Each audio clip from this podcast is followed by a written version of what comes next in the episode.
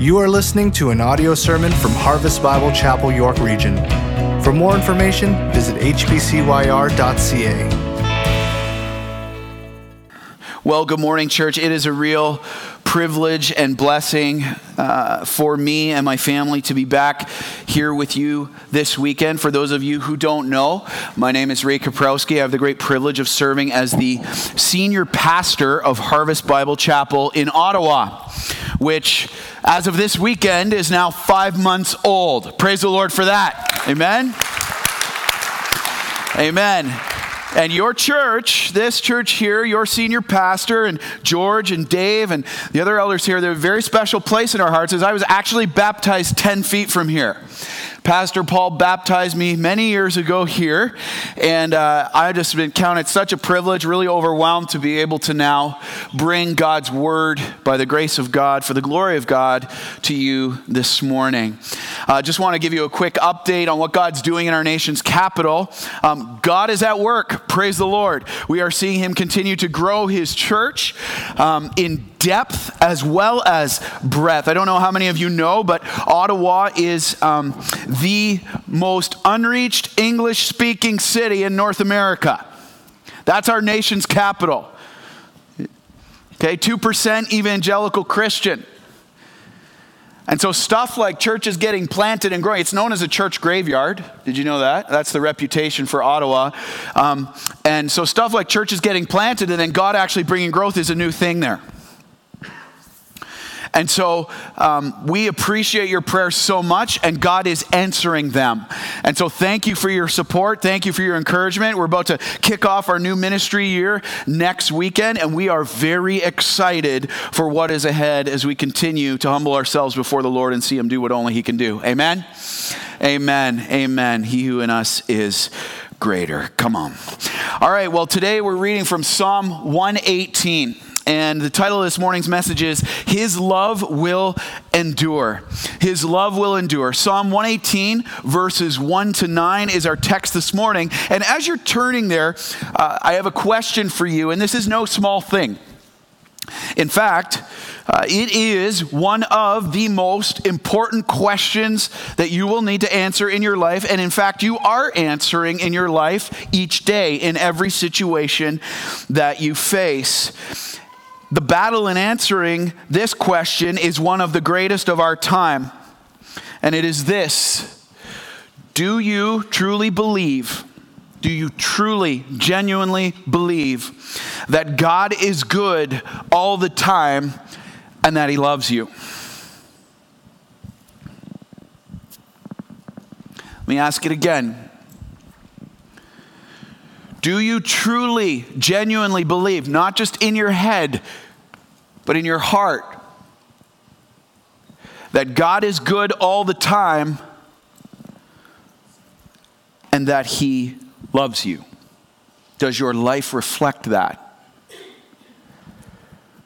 And you say, well, wait a second, why is this so important? I mean, why the urgency and weight behind this? Because here's the reality, church how we answer this question how you answer this question, how I answer this question, will determine not only your pursuit of God, but also your ability to trust Him and receive His unfailing love towards you in the situations that you face. The very answer to that question determines your pursuit of Him. That's a big deal. And here in Psalm 118, the people of Israel are confronted with this question. Let's get a little bit of context in our passage. This psalm is a psalm of thanksgiving that was written to celebrate God's steadfast love as people were coming up to Jerusalem. So picture this they're in this procession, a parade, if you will, coming up to Jerusalem, led by the psalmist, the worship leader after a great deliverance the Lord had given them from their enemies. We don't know what the deliverance was. Some people think it was they got they were allowed to go back. They were returning from the exile after being in exile in Babylon. and They're coming back to the to Jerusalem. Some people think Moses wrote this after the deliverance from the Red Sea.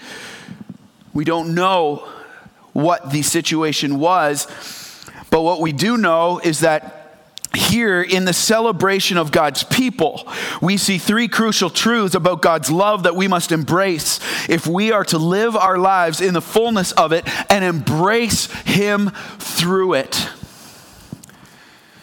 Will you please stand with me for the reading of God's word this morning? His steadfast love endures forever. Psalm 118. Verse 1 Oh, give thanks to the Lord, for he's good. Church, will you repeat this after me? For his steadfast love endures forever. Let Israel say, His steadfast love endures forever. Let the house of Aaron say, His steadfast love endures forever. Let those who fear the Lord say, His steadfast love endures forever. Out of my distress, I called on the Lord. The Lord answered me and set me free. The Lord is on my side. I will not fear. What can man do to me? The Lord is on my side as my helper. I shall look in triumph on those who hate me. It is better to take refuge in the Lord than to trust in man.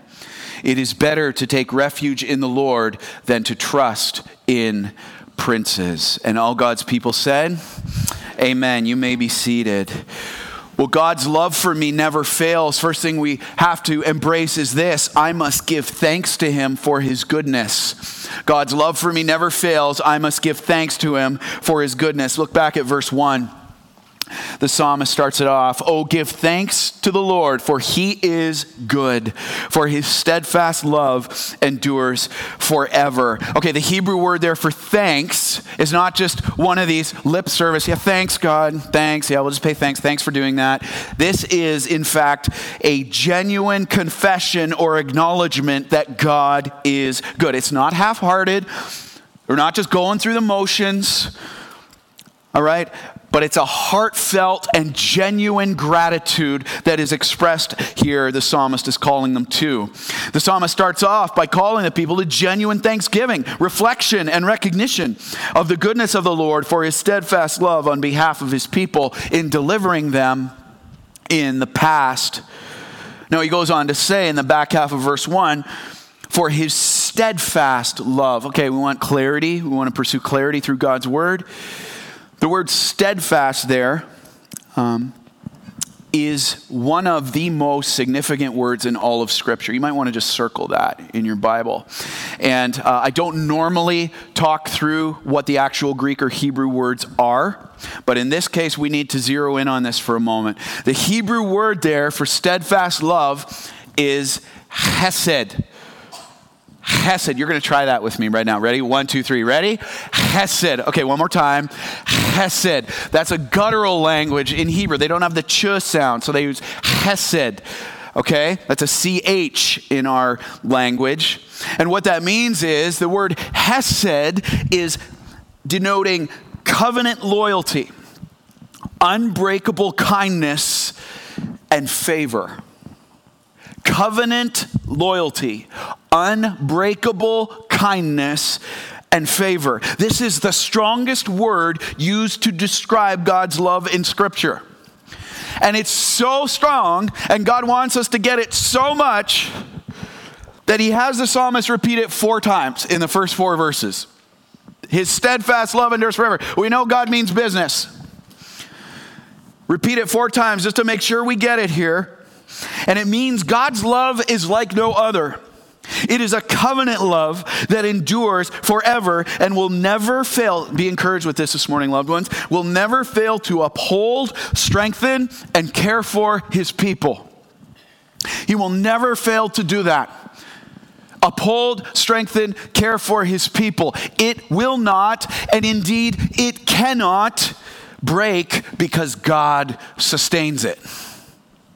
The closest depiction we have in, in, on a human level to this is the covenant of marriage. But even that is so far off from the covenant love that God is expressing here for his people. And you say, well, who is this? His people. Well, who's this for? Well, look at verses